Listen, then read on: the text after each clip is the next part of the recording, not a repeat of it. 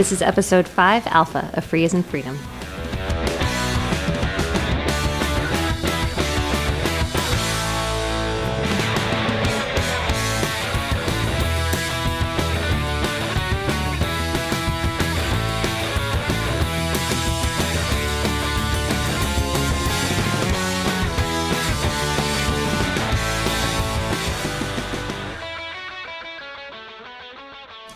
I'm Karen Sandler. And I'm Bradley Kuhn. This is Free as in Freedom.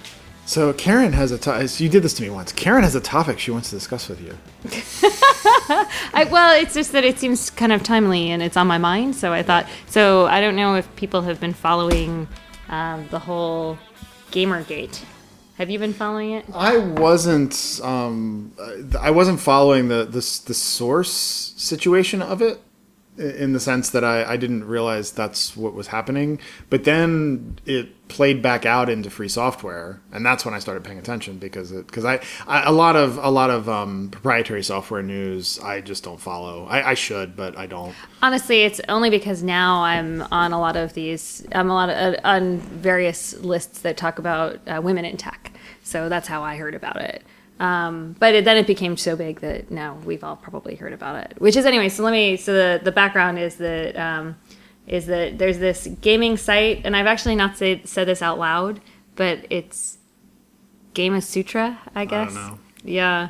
Um, and it, uh, it, it it basically is this um, is this video gaming website, and um, Intel was one of its sponsors, and there was a um, a piece uh, that was posted on um, on the site. I'm actually looking at the uh, at the uh, thing right now. Well, it was an ad, right?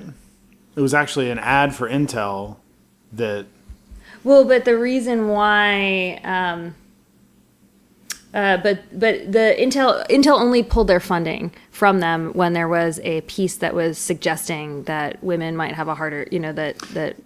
What do you? So I, I originally heard the story that Intel was for it before they were against it, kind of thing. That they were supportive of the. Or maybe I heard the story wrong, but I heard that Intel was initially supportive of this piece about that, and then the backlash against it caused them to yank their funding. Like they did a flip flop. That's what I. That's the impression I got, but maybe I'm wrong about that. I didn't hear about the flip flop. What I heard was that um, uh, was that there was basically a, a, lot of um, a lot of people who were upset about the piece started emailing sponsors and telling them that the site But, but so but what? Wait, so why why did Intel why did Intel care? That's what I don't understand. Like why why would they care what a bunch of people were complaining about? Because they were complaining about a diversity thing. It's, it seems weird. Intel could have just ignored them. That's what I don't understand. Like it's one thing if they people were writing about something that's. that- I, I guess I guess if I see it from the other side's point of view, I could say, well, people think diversity is bad, so so they so so therefore I have to put myself in their shoes and say, well, Intel has to treat uh, Intel as a company that serves profit only has to choose between Well- two different sides of an issue, and either side being upset is a problem for them. Well, I, I think that what happened was they didn't. I would guess that they didn't look into it too closely, and then what happened was they got a flood of people who were saying that the piece was the opinion piece was very controversial, and they said, "Oh, well, we don't want to have," and and they Ah, so- and they had a flood of complaints. Right. So my guess is is that that, that sponsoring a gaming site is dicey on its own because gaming a gaming website where people discuss gaming. I mean, I mean, I'm thinking in terms of I'm trying to think of a thing I know that's closest to it, like XDA forums or something like that's where it's kind of a wild west environment of people saying lots of crazy things and all that sort of stuff. Which which uh, some of these web forums are like that. Um, and I would guess that sponsoring that as a for-profit company is already controversial. So my, if I put myself in the mindset of a marketing person at Intel, it's sort of like what was already controversial that we sponsored this site. So any controversy that rises to the level of people emailing us and getting in the news is a reason to step back from it. Right? That's the thinking on their side, I bet. Maybe. I mean, I think that what happened was that it wasn't that the the complaints they were getting didn't identify it as a piece that was speaking out against sexism. Correct. The Of course it title of the piece was uh, "Gamers Gamers don't have to be your audience. Gamers are over." And so while it was it was talking about how a um, uh, basically a, a, the games need to be inclusive of players and that the identity of a gamer is changing. And so gamer and the, and basically uh, people who were um, who were upset by this were misconstruing it when they or or were describing it in a certain way when they were complaining about it to the sponsors and saying you know this piece what is this what this is not appropriate for a gaming website. It's saying that gamers are dead. It's you know it's basically um, you know tearing down the thing that you are supporting and it's such a controversial piece and why is that there? And so intel probably without looking too closely into it and probably as you're right because it's a gaming website just sort of said well it's easier to just pull our funding Yeah, I mean, it's, it's such a controversial thing to fund in the first place. I, I mean, I, I think the if you want to talk about the mistake Intel made, I bet it was sponsoring that website. I mean, I mean, the fundamental mistake, like they should probably shouldn't have sponsored it from the beginning because it's probably not the type of website that it makes sense for them to sponsor. Um, i actually think that their fundamental mistake was not issuing a real apology well, that, but that's a that's but their initial mistake was probably sponsoring it right just getting involved I in the first place because because if you get involved with a place where there's going to be this kind of controversial debate. Not that i agree with it. I mean i think i'm not afraid of controversial debates but that's why i work for a nonprofit it's not for profits um, but a for-profit company generally is forced to be hyper conservative and, and worried about being associated with anything that's controversial in any way. Um, and so and so they, they probably they probably erred on the side of getting involved with something controversial. And then then they then they in this weird position right where they where they are forced to they feel forced to disassociate themselves with something that might be a good message because it's a it's a controversial message which it shouldn't be a controversial message but it is unfortunately in our society a controversial message um, at least for some people for the haters of the world i suppose. Um, but yeah, I mean, this is this is, uh, but the fact that this became a banner for the sexist culture in free software to become more aggressive, or, or not even the, not even the sexist culture. This the, the, this um, this sexism is over culture uh, that we have, which is really unbelievable in the sense of people who believe that oh there's no more sexism anymore so the fact that you're taking a position about feminism means that you're some kind of crazy mm-hmm. which is not the, the funny thing i is, used to believe that yeah and, and, and, and a lot of people who who make this point i mean that's where they're focused right? They're, they're not they're not they're not sexism deniers outright. They're saying sexism is a problem we used to have and if you're still obsessed with it it's like it's like basically being obsessed with an issue of the past. Well like, free software is a meritocracy. Yeah. We don't even know if someone's a woman or a man if they're Yeah, contributing That's like, my point. That tho- those are the virtual arguments that people make. how could it be? Yeah. It's so funny. I, you know, I was on this panel. The very first panel I was ever on about women in free software was early on in my um, my activity in free and open source software, and it was a panel. It was actually at SCALE. There were actually like ten people on the panel, and um, That's too big for it was panel. ridiculous. Almost all of the women were on the panel, and what was even worse was that I think they figured SCALE is a great conference. I'm not. I, I, I think they've come a long way since then too. But they also scheduled it like a women in free software day, and it was the day before the conference started, and the conference was on the weekend, and the the day for women in free software was separate, and the day before on a Friday. So it was like, you know, well, women don't have jobs that they need to go to. So like they can be on this panel, and it was really, and it was also sad because most of the people there were then on this panel. um, but uh, but what struck me about the panel was that um, was that the that a lot of the women on the panel were saying that they hadn't particularly experienced sexism, and the whole thing was overblown. And then I realized that they had um, they had gender ambiguous names. Women- there was um, there was Jean, who everyone of course assumed was Jean. There was Chris. There was like it was like a hilarious thing where four of the women on the panel had um, had names that people would have naturally assumed um, in a free software world that they were men, and so it's like, oh, that's. Have you guys considered? Maybe. Um, and and and you know the response isn't necessarily well you should choose a gender ambiguous handle like it's not fair to ask people to hide who they are just because they want to contribute to free software and want to do so in, a, in an even way Well, and the fact that this happens in Linux Foundation's Linux project, that is, I mean, I mean that's just a continuation of problems we talked about on the previous show about Linus Torvalds, uh, the Linux Foundation employee, comments uh, about uh, th- that he was confronted with by Ryan Ah, Lordy. so before we get there so let's just finish with the the, Okay, the, so- the, the timeline on the intel thing is that matthew garrett wrote this amazing blog post which Who is Matthew Garrett also a Linux developer. Yes, yes. And so, well, this is basically transitioning um, to that. So, um, so his blog post was entitled "Actions Have Consequences" or "Why I'm Not Fixing Intel's Bugs Anymore." And he just gives this like great. Uh, he's just a great writer, and he just gives this like um, hilarious um, blog post where he says, "Look, I don't."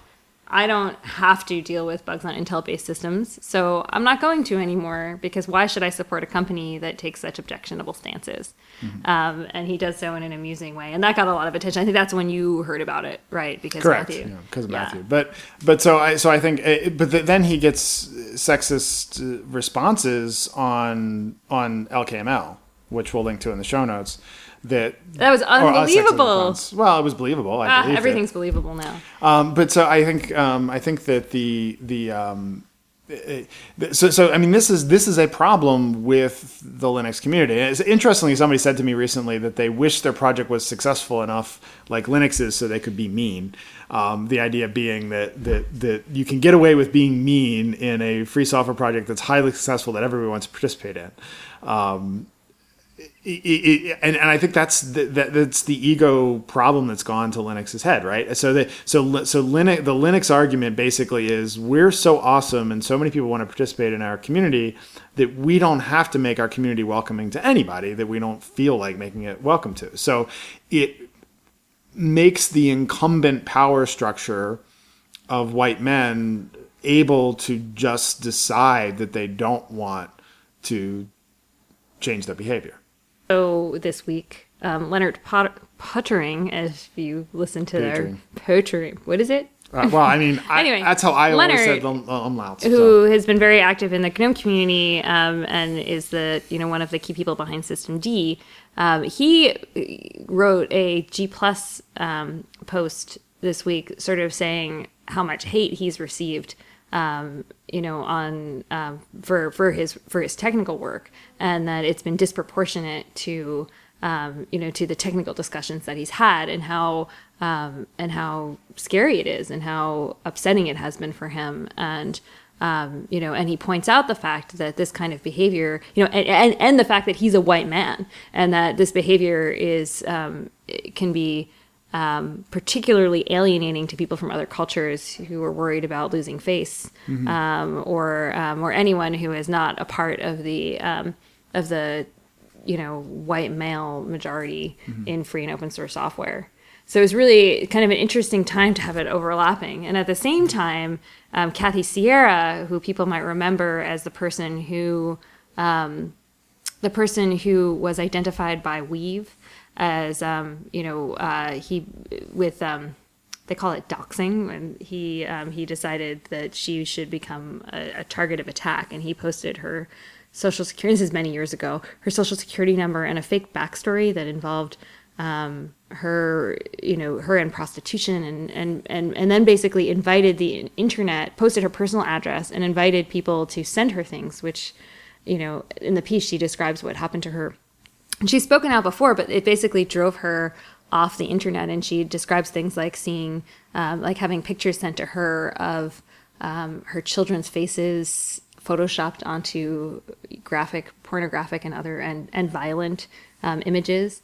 Um, and um, and being really it, it bleeding over into the real world so much that um, that her whole life was changed and her her her career career frustrated. And um, it it's really uh, extremely powerful to hear about. And I think a lot of people don't even know that this happened. And it's sort of a um, it, it it's sort of a a, a, a very real and um, and upsetting example of what can happen to women on the internet in particular. Yeah, I, and and the thing is, is that um, I mean, I'm curious if she was involved with Linux. Was she involved with Linux, or was she no. involved with a different project? Yeah, I mean, I just I just look at Linux as this. So there was this recent thing on the um, the GSOC mentor list where one of the mentors for Linux um, this wasn't a sexism issue. It was more of a, it was almost ageist, I guess, or something.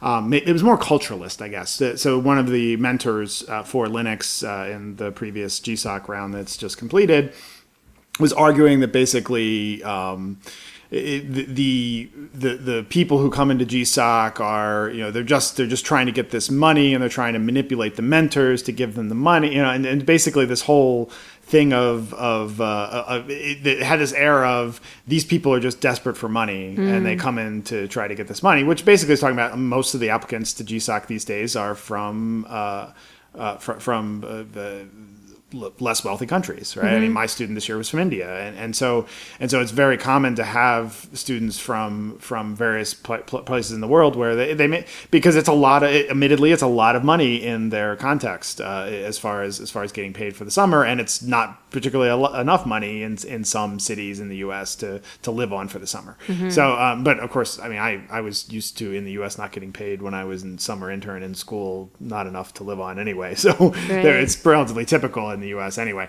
But uh, but the, the I mean, and the person actually ended up being kicked off the mentors list uh, because of this this Linux mentor.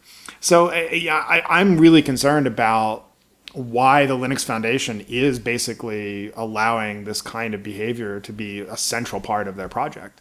Um, it's it's a really disconcerting thing that's that's now become. It's not just Linus is a re, is a jerk and says really inappropriate things anymore. It's it's an entire group of some people on LKML and elsewhere in the Linux community saying things to people. Yeah, I mean, to be fair to the Linux Foundation, they have had you know a series of talks at conferences. They have done some things. They ad- they were one of the early adopters of the anti harassment policy for their conference. Um, so there are some yeah, things yeah, that yeah. I, I, I, there was a guy speaking at LinuxCon Europe three years ago who said that who said that the, the great thing about the Internet of Things was that you can you can keep your wife out of the refrigerator by locking it. Ugh. Right. I mean, and this was a keynoter that they invited to come speak at Linux Foundation. So, I mean, I think. But I do know that they have taken action on inappropriate content in keynotes and have, the, have, have not allowed uh, I, I, think there's at least one instance of someone who was not allowed back for inappropriate content. Sure, sure. I mean, they're they're they're good at PR when the when the thing comes up. I'm just very concerned that this they yeah. just allow this to happen. And uh, you know, I once raised uh, to uh, to Jim Zemlin the issue of, of Linus's comments. He said, "Oh, you're saying that a flame warner mailing list? Well, that always happens in open source." That was his mm-hmm. literal answer to me. So, I mean, I'm I, I think that, that when you have, and it's weird because you have somebody like Greg KH, who's an employee of Linux Foundation, who is probably the complete other side of this question, where he's mentored students in the outreach program for women. He's raised this issue as a diversity problem in in in, in Linux and tried to change it. Um, and then you have the basically opposite side with Linus um, it, it, it's it's a mixed message, and it's very disconcerting that that's that's where it goes. And the fact that that you know people like Matthew just get attacked. I mean, as as, a, as an independent Linux developer who's not actually affiliated with the Linux, other Linux developers are just allowed to attack him. I think he handles it really well, and his response on that thread that we'll link to in the show notes was very good.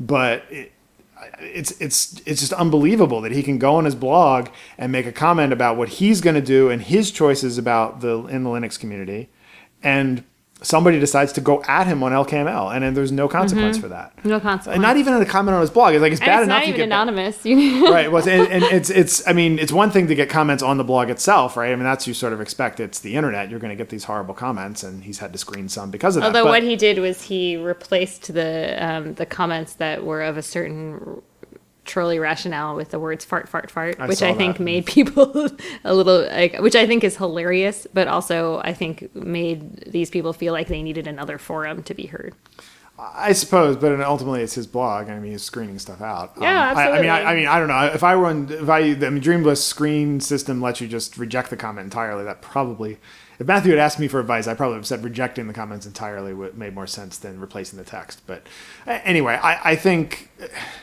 I, I, I mean, th- this is this is a standing problem, and, and I think it, I, I really am interested in this point of popularity of project. This this idea that the incumbent has all this power, uh, the incumbent popular project has all this power to just treat people badly. Um, you notice that, that, diversity is better in projects. Diversity and outreach to diversity is better in projects that are that are less popular. Mm. I, I think it's a really interesting thing that because the older popular projects are dominated by uh, people who are white males and so forth, and they and they can get away with this because they don't have to worry about turning away. Um, I mean, I, I, think about VLC. VLC is a very unwelcoming community, very similar, extremely popular project. I think we can think of a lot of examples that are old and established that are unwelcoming to people. But I think that the new project, it really is project by project. I think just the fact that it's a new project and wants new contributors. I think generally a lot of those projects value contributions from those same groups of people um, and aren't going out of their way to try to find others. They want those rock star programmers. They want the people who are already established, and they want the kinds of the kinds of developers that are the same kinds that the Linux kernel and other established projects have. I don't. I, I think that's optimistic to say that new projects are are you know can aff- you know can't afford to be like that because you know I tell you I I know I've said this on this show before that I used to when I was in my 20s I never wanted to talk about the women in tech issue and when I started in free software I really didn't want to talk about this and I didn't want anything to do with it. I didn't want to be asked questions about it because I, I thought it was a little overblown. But as I've spent now almost a decade in free and open source software, it's so bad. I mean, and it's so much worse. And and I can tell you that when I start having successful advocacy. And when I see like for example this is actually a point that kathy sierra makes my twitter follower number go up or i see that my articles are in different places i am excited but i also get really nervous at the same time because i've already been attacked you know i've already had threats and i'm sort of like well and i'm not even that i'm not that well known. You know what happens if i get more traction for what i'm saying? I want that but at the same time you know i i i've had times where i've been worried about my family. So i don't know you know and and it's really it's funny. It's just it's and, and i i can't really see past the fact that it's mostly just because i'm a woman um, who's visible online. And maybe I'm overreacting, I don't know, but the fact that this has already happened to me makes me realize how true this must be. Yeah, well, I mean, Lennart's Lennart's point uh, is uh, I'm sort of with that because being a white male as well, uh, you know, I've always been worried because my positions are so radical that, that I'll be attacked because I have been attacked for my positions. There's there's a, a specific troll um, who constantly on Usenet and other places is, is attacking me for, for GPL enforcement um, and and has said some pretty scary things. But uh, and this is one of the reasons why I'm I'm rather careful about only giving the city I live in rather than the exact the, the people knowing my exact address and, and all that sort of thing. Um, and, and, so and so and and obviously I'm not going to have it as bad as everybody else will as, as somebody who's uh, who's in a in a class of people who is more easily attacked and and is going to fall basically people are going to choose to attack those people more often so somebody like you as a woman you're to people are going to choose to attack you more than they're going to choose to attack me particularly if you're holding the same positions as me. So if my worry is my positions are too radical, I'm going to be attacked. Not only you're holding the same similar positions or the same positions, you're also a woman who's more likely to be attacked because of the cultural bias of men attacking women, which is a and real thing. Like women are shouldn't shouldn't be vocal. Their opinion shouldn't be. You know, there's this very subtle feeling of what makes it. You know and that, and that's kind of the worst problem, right? So so um, so I grew up I grew up in Baltimore, Maryland in the '80s, um, just at the moment when it was starting, in, at least in that part of the almost south uh, of the U.S., uh, for racism to have to move from being uh, overt to to subtle right? So I, the older people in my neighborhood were overtly racist. The younger people in my neighborhood, so I'm saying younger in my own context now. So the people in their 80s, you know, the 60s, 70s and 80s, the, the, the, the elderly people, overtly racist in my neighborhood. Um, I have tons of examples of, of, racist comments that were said to me and so forth um, as a teenager. And the people in their my parents' age um, in the neighborhood were subtly racist, right? And so when my parents uh, my parents owned uh, um, we bought a second my parents bought a second home at one point for my grandmother to live in before she before she went into a nursing home that was a couple blocks away. And the neighborhood was furious that they sold to an African American family when they sold the house um, and, and so there was there was this weird thing where the people, the elderly people, were furious in like an overt way, and the other people were like, were like, well, we have to make good decisions about how we mm. sell that, you know, that, that kind of subtle racism of like, well, what's the good decision situation, uh, right? right? I mean, I mean you, they can't buy the home if they're not economically uh, in a good state, so because they won't get a loan. So what what is it you're saying exactly?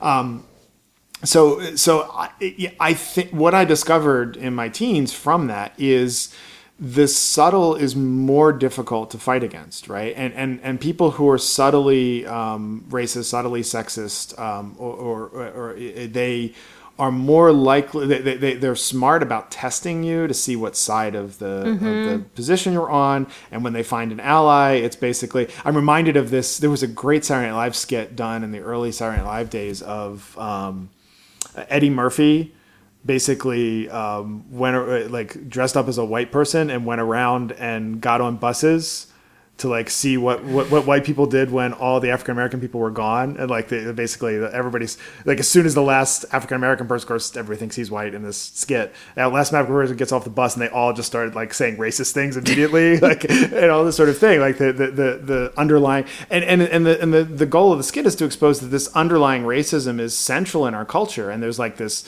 this, and I saw this in Baltimore when I was growing up. This unwritten pact of are you racist like me and people testing you? I mean me even as a teenager. Um, uh, I, remember when i work I, am telling one of the stories i wasn't going to tell stories. When, when, uh, when, i worked at i worked at um, uh, roy rogers uh, a fast food place when i was a teenager. Um, and one saturday morning um, an elderly guy came in guy in his, his, probably his late 60s early 70s came in and um, and placed his order. They, they, you know, they, come in and get coffee in the morning, uh, and the, the, all the early customers are these early riser people in their in their in their that are older. And Saturday morning, and he looks at me and says, "The darkies don't like working on Saturdays, huh?" And of course, it turned out that the entire crew that morning was white, hmm. right? And I didn't answer him. Um, and so I get his coffee, and I come back, and he goes, "I don't think you heard me." oh, and no. repeats it, right? And, and, so and so I didn't know what to say, right? I mean, so I said, um, "I heard you. I just ignored you," and that was all I said. But I mean, th- this is this is kind of a testing thing that the people who are, who are racist do. In, in Boy, what is it? I also worked at fast food when I was a teenager, and when I was working in fast food, I actually worked at the concession stand at Jones Beach in New York, um, and and uh, and people made anti-Semitic comments to me, yeah. and I was like, ah. Yeah. You don't know what to say. I'm just going to keep my mouth shut. Yeah. Yeah. So, so I mean, it's. I, I think it's the not to like to not to me, like testing me to testing, find out. Well, and I, that's the testing thing, and so and so I think one of the things that happens was, yeah. on the internet. I mean, I think this happens in, in LKML. I mean, one of the cultures that Linus is setting is this this culture of of of being able to uh, it's happened over a period of years right? People test it. If you if you look early um, you know uh, linus is a very humble guy early on. I mean if you're not big and professional like gnu right? And so over time there's been testing throughout that culture to see like what can we get away with and how bad can we be almost. And and I, I, think some of it's subconscious. I don't think it's like conscious I, mean, I think in my example it's a conscious testing scenario probably in yours as well um, in, in, working in, in sort of food service or whatever. But then what's happened is is that it's it's become it's risen to a point that lkml is considered a place where you can be abusive and sexist um, and get away with it and and therefore all that testing the testing has played out and we've gotten to that point. So uh, one of the questions is, is, might be how does this relate to topics on this podcast? I think it relates in a couple of different ways. So first of all as a charity one of the goals of say conservancy or any other charity is to benefit the entire public. And so if we're in a situation where we're failing to try and make free software and open source accessible to everybody and available to everybody, we're failing in our mission because our mission says that we're trying to make free and open source available to all. Mm-hmm. And so if we just let this kind of thing stand by, I think we're failing in our mission. We're not meeting our mission fully if we just simply say uh, say as, a, as any nonprofit, oh, it doesn't matter. It's it's not it's not important. Um, it's it's it's an issue of the general public being not welcome into the community. And so that's one way it relates. Um, it also relates in the legal sense, and we've covered legal topics on this. I don't understand how Linux Foundation doesn't see the because, legal liability of what's happening because they separate because they don't represent the Linux kernel. But they've got. But they Linus, employ one of the worst offenders. They've worst offender, one of the worst offenders, and he's using a LinuxFoundation.org email mm-hmm. address. That's his primary email address that he's posting these messages from. He's posting these messages in his professional capacity as a Linux Foundation employee, identified Linus at linuxfoundation.org. Um, now, now the, Gregory Smith, the guy who replied to, to Mark, uh, uh, Mark, I'm sorry, Matthew, um, doesn't know. We don't know where. I don't know where he even know where he works for sure. But the point is, is he was posting in his own capacity. I, I, I at least took it as he was posting his own capacity. Um, but it, it, you know, it's it's one of these things where I, I, there's a tremendous amount of legal liability. It, it's interesting to note this because one of the one of the things I like about sexual harassment law and these other sorts of things is is it.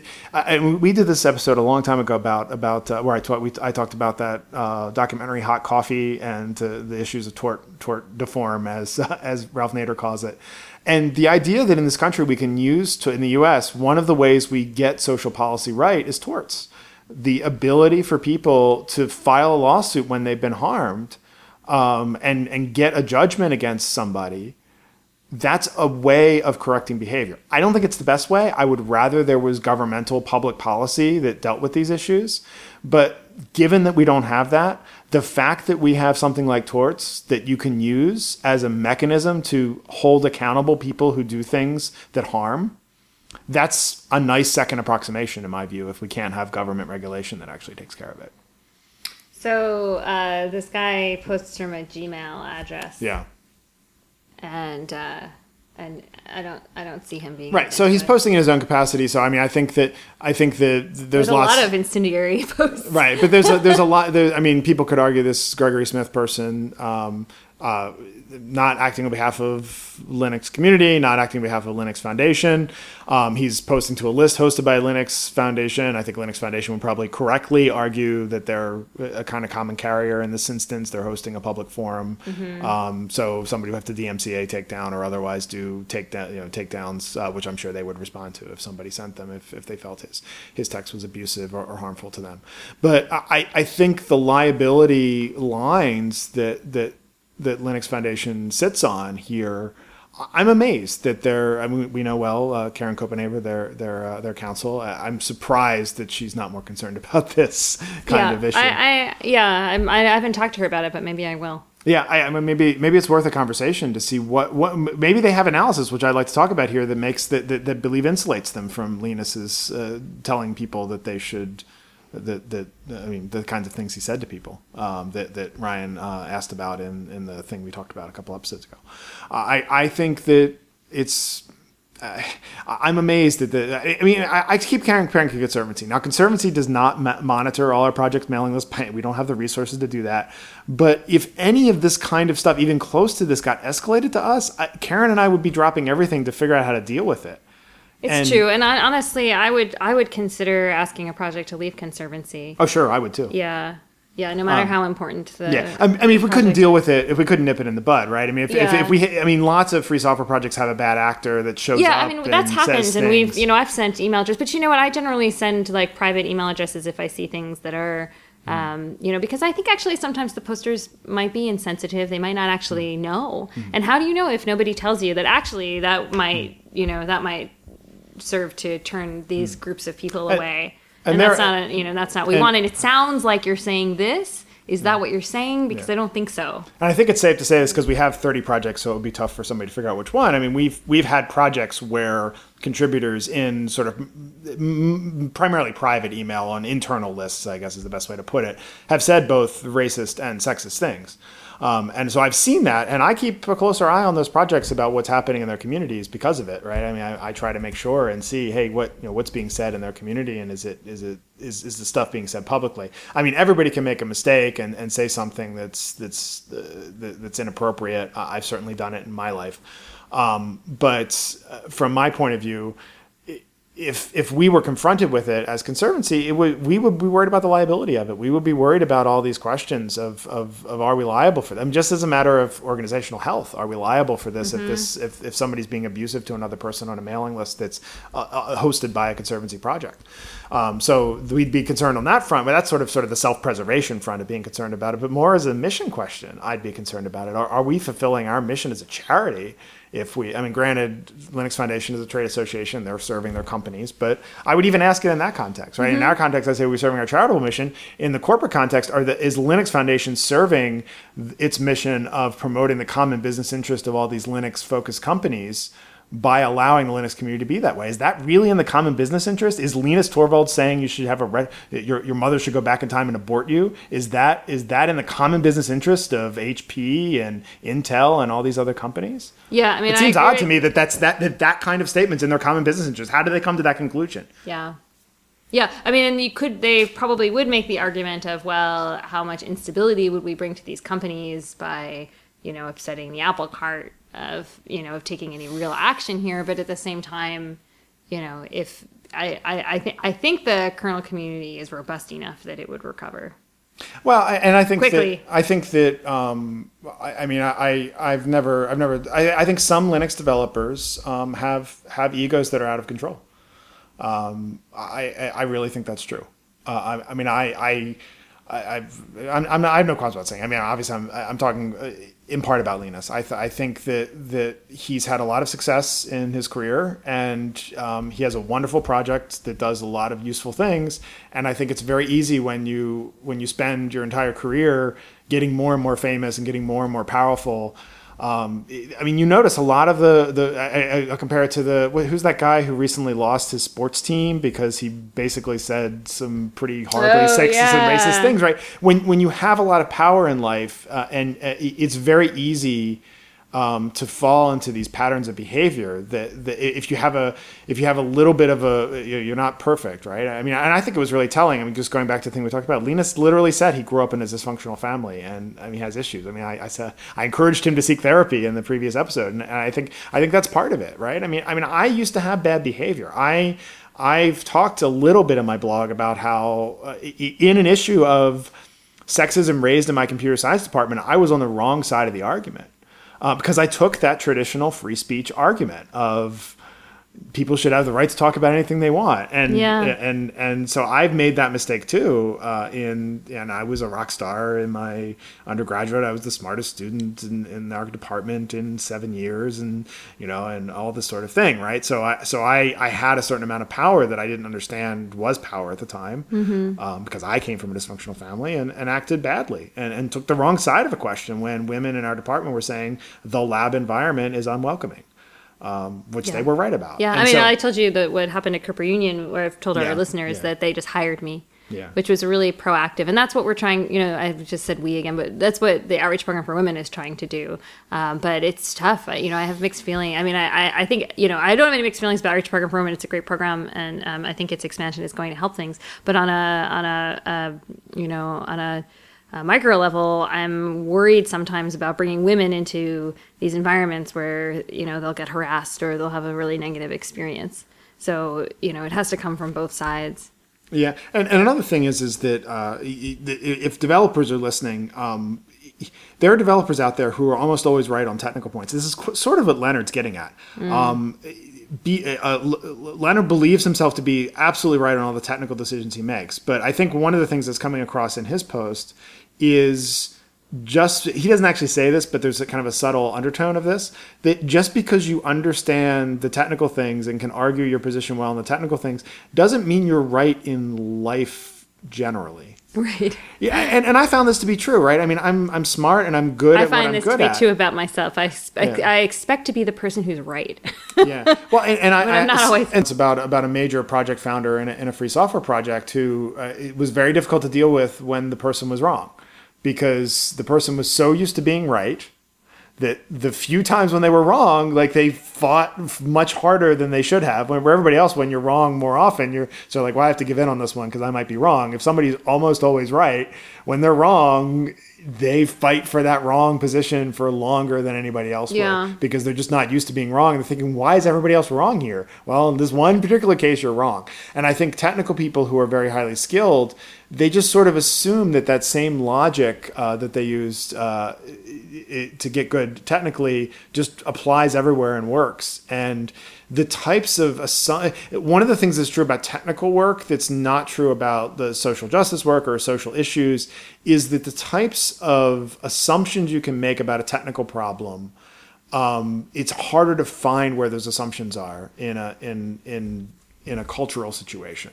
Whereas when you're dealing with a computer, uh, there th- there's some fundamental assumptions you can make and trust them that, because they're really obvious, and the ones that seem obvious outside of a technical realm uh, uh, could just be wrong. And I think it's one of the things where assuming that like in my life I don't see any women being oppressed, therefore there is no oppression of women anywhere uh, because I would certainly see it because I'm living in the world, right? But the, the worlds that we live in, the, the privilege that we have in, in just just to consider in the, in the West, and particularly if you're in the West in a, a, a Europe and, and, the U.S.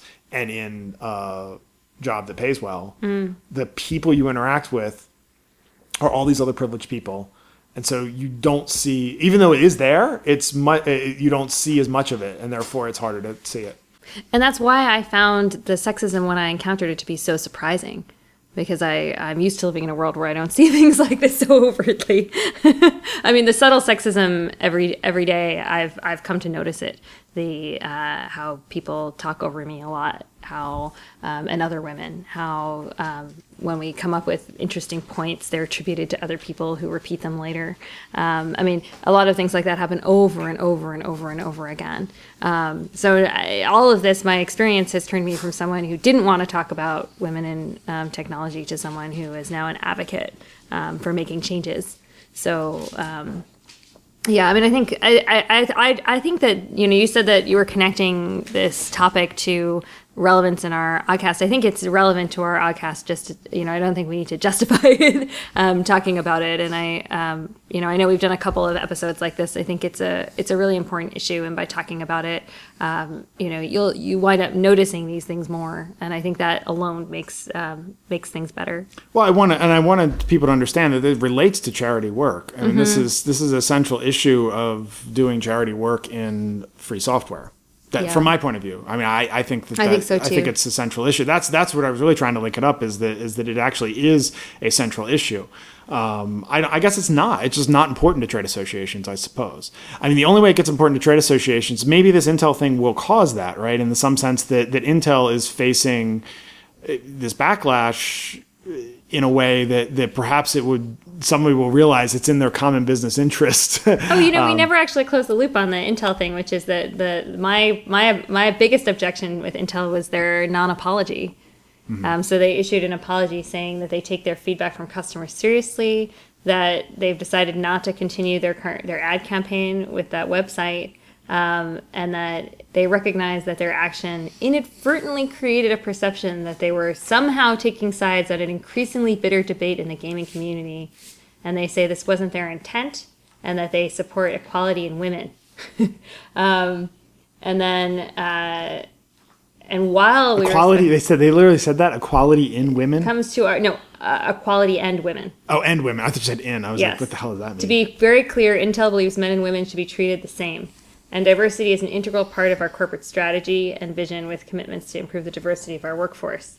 Um, yeah, see, I actually, I actually don't believe men and women should be treated the same because I actually believe in affirmative action. I think we actually should should be favoring to get women well, involved. I mean, but the goal, the goal, yeah. the long term goal, but the sh- short term, capable as men. And the reason I reason I bring that up is because so many so many people in the Linux community in particular argue, I treat, Linus would say, I treat everybody the same. I'm, yes. I'm horrible to everybody. Yes. Therefore, it's not sexism because I'm horrible to everybody equally. Even though your actions disproportionately turn away certain groups of people. Yeah, exactly. That, that's yeah. why I wanted to raise that. But then it just says that, it says that uh, Intel doesn't support any, um, any organization or movement that discriminates against women and they apologize and are deeply sorry if we offended anyone. So they didn't renew their funding, but they also didn't say we're going to, and they say that they have diversity initiatives, but they didn't say we're going to allocate X number, X amount of money for. Um, you know, for diversity initiatives that we've, we're already doing this. We're going to uh, dedicate, um, you know, certain number of our employee time or anything like that. And it, it just seemed like a yeah, I mean, non-apology. That, would be better PR. I mean, just just from a, I mean, just if I put myself in their shoes, because all they care about is making money. Because um, they're a company, that's all they care about. They they don't they don't really care about any of these things except to the extent to which it influ- influences their ability to make money because they're a company, and that's all they that's their only amoral goal in the world.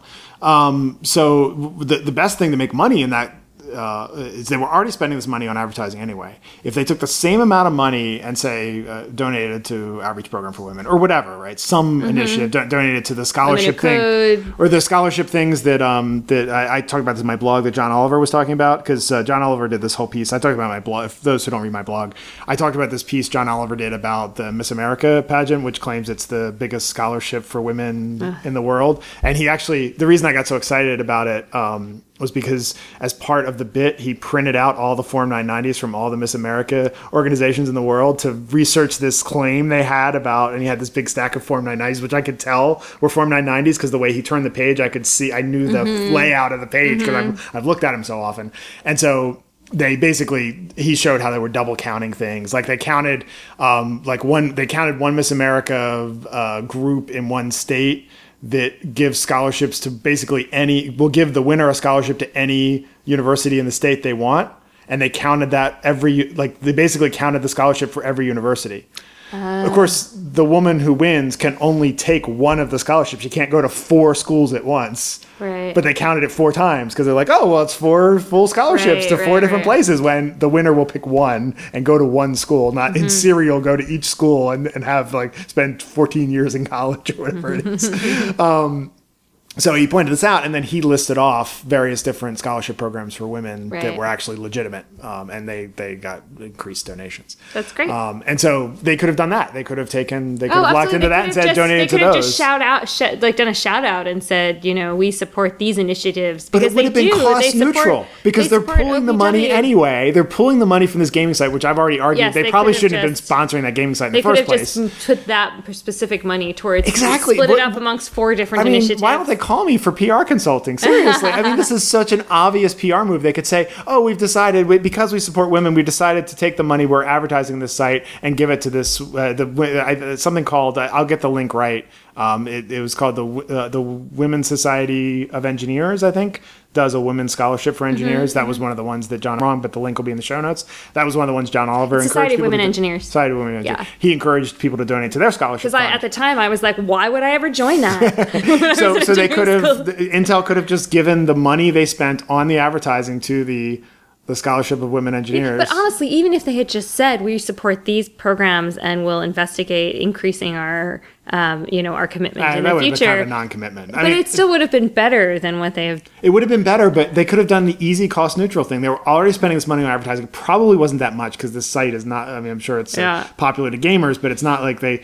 It's not like you can get us. It's not like you need to give them a million dollars to get a sponsorship. It's probably Yeah. like a ten thousand dollar a year sponsorship. I'd be surprised if it were that high. Yeah, it's- okay, four thousand dollars a year, whatever, right? Then they could have taken that four thousand US, given it to the scholarship fund. It would have been cost neutral to them, and everything would have been fine. And Matthew wouldn't have written his blog posts and all this other stuff, right? And it actually would have been better spent on the money, better spend on the money anyway. Well, actually, yeah, no, I, I agree, but the apology happened before, uh, well, happened after Matthew wrote his blog post, so it had already escalated. Oh, true. That's Yeah. true. But then he he would have had to eat crow, right? Because he would have said, "Oh, well, now they're giving now they're they've actually done they've done a better thing than sponsoring the game site."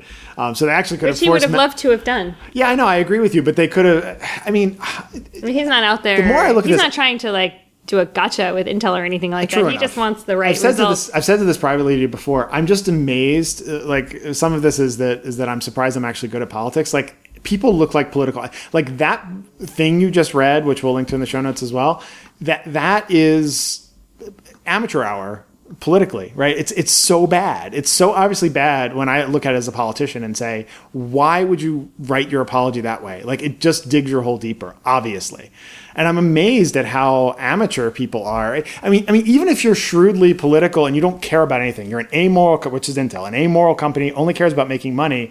Like even if that's all you care about, make the right political move to advance your goal of making money, right? I mean, I have to make these decisions all the time. I don't do them perfectly every time, but in something this big, I'm not going to screw it up, mm-hmm. right? I screw up small ones all the time. Admittedly, Karen points out to me. we all do. screw up small things all the time.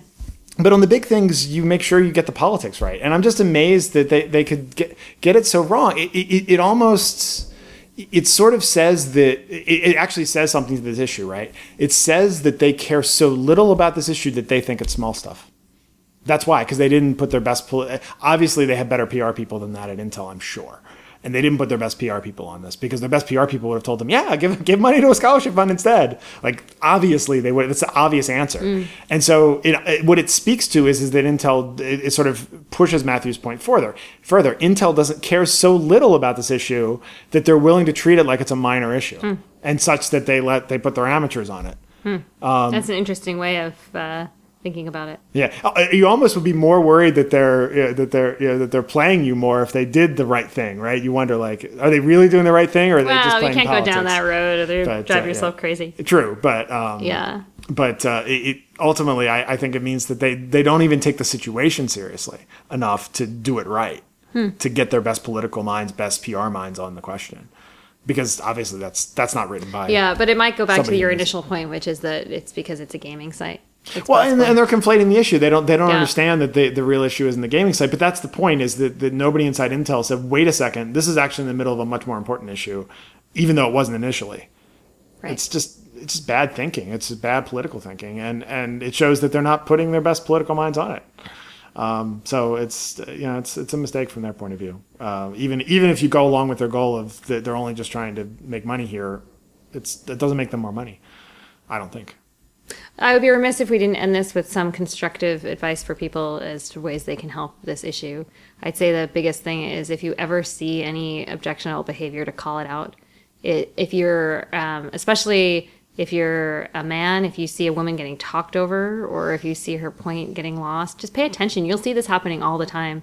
And just saying, actually, you know that per, you know so and so made that point already and what she said was blah blah blah. Do you you know so and so do you want to talk a little bit more about it since now clearly people think it's a great idea? Or or things like that or i think so and so wasn't finished talking. Or you know that's that's a huge thing that you can do um, that that men in particular especially in free software have amazing power to do. And like me as a woman i always try to stick up when i see that happening to other women but it's less powerful since i'm another woman um, which is crazy but I sadly have to give the Linus answer on that, which is that I talk over everybody. but But no, I know it's bad. I know you- it's when bad. you see people talking over me, you make a real effort to. I do. I, point doing it out. subconsciously if I am. so No, you're I, not. I can't I take. mean, I can't take conscious may, credit it for that. now, unfortunately, but it's something we talked about in the past. I mean, I, you know, I, I, I maybe I, I remember that subconsciously or something. I'm, I admit that I'm not doing it consciously. It's I, I just get lucky, I guess. You Um, do a good job of trying to give credit where credit is due, regardless. well, yeah. I always. Yeah. Mm-hmm. That's a kind of a fundamental prayer. That's not even. Like I mean, a- it's it's an underdog mentality, right? yeah, I think that's true. so it, it applies um, so so i would say that. Then there's um, you know bring the outreach program for women to your free software project and ask your company to be sponsor. Support the ada initiative which is just finishing their fundraising drive which is very successful. Um, what else am i missing? Yeah, actually, supporting doing that. It actually, there's this thing you can do that that suggesting to join outreach program for women actually um, outs your sexists in your community. Yeah. I've noticed that a few times. The, the, the posting to the mailing list suggesting it, you actually it, it for that whole like subtle sexism versus overt sexism. Posting to your mailing list saying we should consider joining the outreach program for women will force the sexist out of the out of their subtlety. they'll start with uh, it's not a great use of funds yeah. And go from there Yeah, but the point is, is that I've seen it happen in multiple different free software communities where you find out you find out who your who your political enemies are real fast because they they can't help but criticize it when it's that overt. Whereas they might spend most of their time being subtly sexist. They have to they sort of like have to circle their wagons and and mm-hmm. fight the evil outreach program for women in their view. And so then mm-hmm, it's mm-hmm. they, they have to identify themselves. So it's actually kind of a kind of a way to to root out the sexism in your community um, quickly. By just suggesting that that's pretty manipulative i like it well, I mean, it's it's politics, right? I mean, I mean, the but thing it's is, this legit. is a political it's fight. like it's yeah, and it's also like a you know suggesting that people consider joining a program like OPW is, in my mind, you know, just not a very controversial thing to do to suggest. but is, the thing is, it is controversial to people on the other side, and it forces them to, Yeah. to come out. It- a it's, good It's a political maneuver. I, I mean, I'm, I'm not. I'm, I'm not. I'm not afraid of doing political maneuvers to, to reach a goal that's good. Uh, I, I sometimes feel seedy about it, but it's it's a thing we have to do. That's a good a good suggestion. I might add that to my talk now. So, um, so one uh, one final thing uh, I want to mention to people. So, uh, you may have noticed in this episode, this is completely like uh, procedural about the audio. Um, I'm having some problem with this mic that we're primarily using. We have a backup recording, but the backup recording is on whole not very nice uh, as far as how it sounds. Um, so the primary recording, there's probably like little jumps in it. You probably noticed this throughout this uh, this uh, thing where there's like a second that goes mute basically, uh, and that, and you kind of miss a word or something.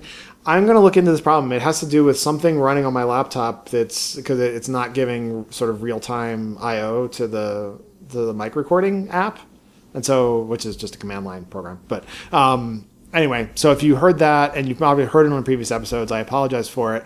Um, i'll mention it to dan. It's not something he can easily it, i mean he would have to easily cut that little like half second out of the other audio in to make it work. And i'll mention to him that maybe if he doesn't mind spending the time to try it um, uh, to fix my problem. Um, but anyway so if you've heard that i'll try and figure out what's going on. This didn't it's what occasionally happened in the old days and i thought i'd solved it but it's happening again. So I want to apologize to everybody for that. it is happening again. Yeah, it only happened once in this little part of the segment, but in the earlier segments, it was longer. So that's all I wanted to add. Talk to you next time.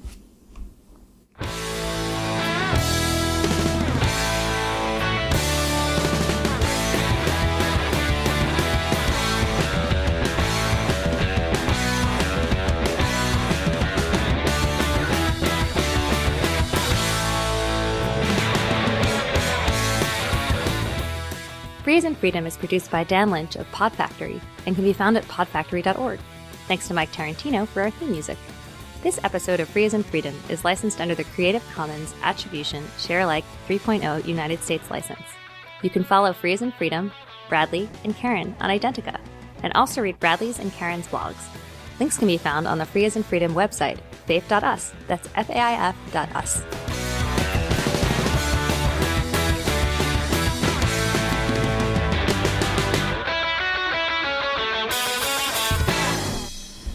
I hope I'm right about the things I was insisting very, uh... I am? Okay, good. Oh my goodness, Bubba.